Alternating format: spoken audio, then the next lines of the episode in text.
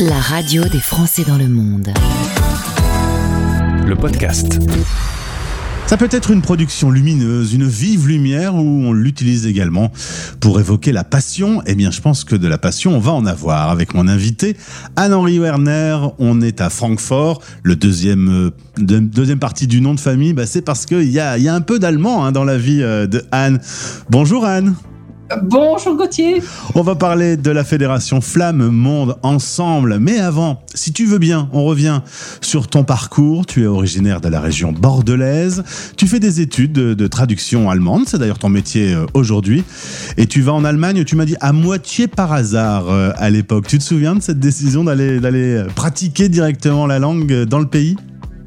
Oui, oui, tout à fait, même si ça remonte maintenant à plus de 30 ans, c'est le genre de choses qu'on n'oublie pas. Ben, à l'époque, euh, mon diplôme euh, donc, de traductrice de l'école supérieure euh, d'interprétariat et traduction de Paris en poche, ben, je ne savais pas trop quoi faire, hein, comme beaucoup de jeunes qui ont leur diplôme. J'avais déjà un très bon contact avec l'Allemagne, puisque pendant mes études, j'y allais très fréquemment pour pratiquer la langue. Donc j'avais beaucoup d'amis, j'avais des jobs d'été, etc. Et je me suis dit que finalement, euh, aller faire une expérience à l'étranger, en plus dans un endroit euh, que je connais, eh ben, euh, c'était peut-être même euh, la chance peut-être de trouver plus facilement du travail qu'en restant en France. Et le plan a marché en fait. D'ailleurs, euh, Anne, si je peux me permettre, tu n'as pas fait que trouver du travail. Tu as aussi trouvé un mari. Voilà, voilà, c'est ça, ça, c'était pas forcément prévu dans le plan, mais euh, la vie est, euh, voilà, puis en plus, bon, c'est des où c'est des choses qui arrivent assez, assez fréquemment. Ouais. Donc finalement, j'y ai fait ma vie.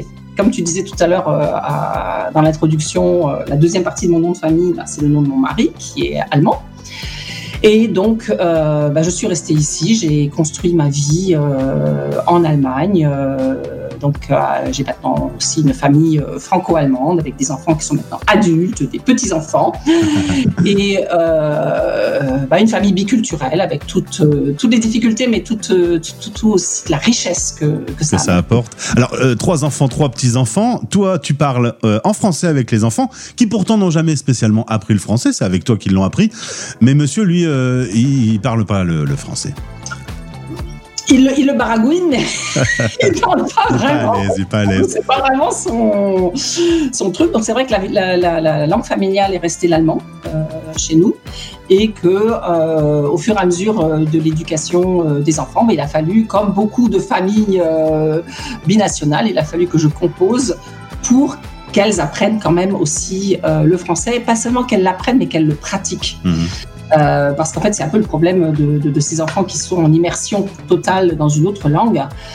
Euh, ils ont un parent là comme ça qui leur parle une autre langue, ils n'en voient pas trop l'utilité et puis surtout c'est pas naturel parce qu'ils ne le pratiquent pas euh, régulièrement et donc c'est là toute la difficulté en fait que rencontrent beaucoup de ces familles binationales bien bien implantées dans leur pays d'accueil. Alors, la petite dernière va fréquenter euh, une association française basée en Allemagne qui s'appelle l'animation enfantine.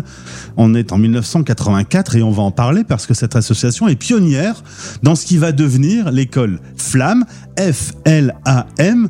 Anne, est-ce que tu peux me définir euh, ce qu'est justement euh, un- une école Flamme Alors, euh, ben on va faire un petit, un petit, historique parce que tu as parlé de 1984. Alors moi, à l'époque, j'y étais pas encore, euh, donc ma fille n'était pas encore euh, là, mais c'est effectivement à Francfort en 1984 que des parents français qui avaient mis leurs enfants dans des écoles allemandes se sont rendus compte qu'à la maison, leur- leurs enfants ne leur parlaient plus français.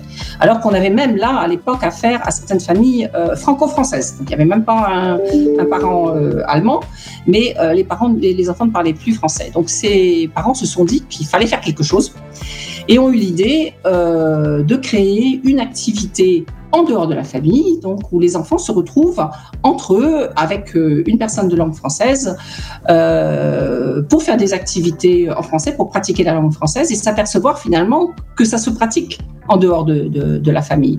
Et finalement, cette petite idée, elle, a, elle a germé et puis euh, c'est devenu euh, ici à Francfort une grosse association. Euh, et puis ça a fait des émules un petit peu partout, d'abord en Europe et puis aussi dans le monde, notamment beaucoup aux États-Unis. Et ce n'est que à la fin des années 90, début des années euh, 2000, qu'une euh, sénatrice euh, des Français établis hors de France, euh, Monique Cedrizier Benguiga, a eu l'idée et a proposé donc au gouvernement de l'époque et donc au ministère des Affaires étrangères de l'époque de mettre en place un dispositif de soutien financier pour ces pour, ce type d'association, et notamment pour leur démarrage. Au départ, c'était surtout une aide au démarrage. Et le ministère a appelé ce dispositif FLAM, français langue maternelle, pour se différencier euh, du FLE finalement, qui est du français langue étrangère, qu'on va enseigner par exemple à des enfants euh, sur place du français précoce. Là, on a affaire à des enfants qui sont français, qui ont un parent français, au moins un parent français, mais qui ne sont pas scolarisés en langue euh, française. C'est un... donc, existe toujours. C'est ainsi qu'en effet euh, le terme flamme apparaît. On en entend de plus en plus parler. Il y a des associations un peu partout. Et euh, le Covid euh, va les mettre un peu en difficulté parce que chacun est un peu coincé dans son pays. Chacun est un peu isolé. Il y a donc un début de réunion avec des Zooms en se disant comment on peut s'entraider. Et c'est ainsi que va naître l'idée d'une fédération qui va tous les regrouper. Elle va réellement se mettre en place fin 2021 et puis grandir, être soutenue par le ministère des Affaires étrangères en 2022 et cette fois-ci, la fédération est bel et bien en place avec une cinquantaine d'associations. L'objectif étant de doubler rapidement. Les nouvelles associations vous rejoignent au fur et à mesure. Et donc vous les fédérez parce que il y a plein d'infos, plein de partages de compétences, plein de formations et de services que vous pouvez leur offrir. Oui, exactement. Donc, euh, tu as très bien euh, résumé la création de la, de, la fédération. Euh, ce, que, ce que je voudrais aussi souligner, c'est que ces associations flammes sont souvent gérées par des bénévoles. Donc, euh, en plus euh, d'un travail professionnel, etc., etc. Donc, la crise Covid les a particulièrement touchés, effectivement. Et quand on est bénévole, et puis on, gère une, association, euh, et puis bon, on, crée des, les programmes pédagogiques, etc. Donc, on a tout intérêt finalement à mettre, c'est ce qu'on s'est rendu compte pendant la crise Covid, à mettre tout en commun nos, ressources.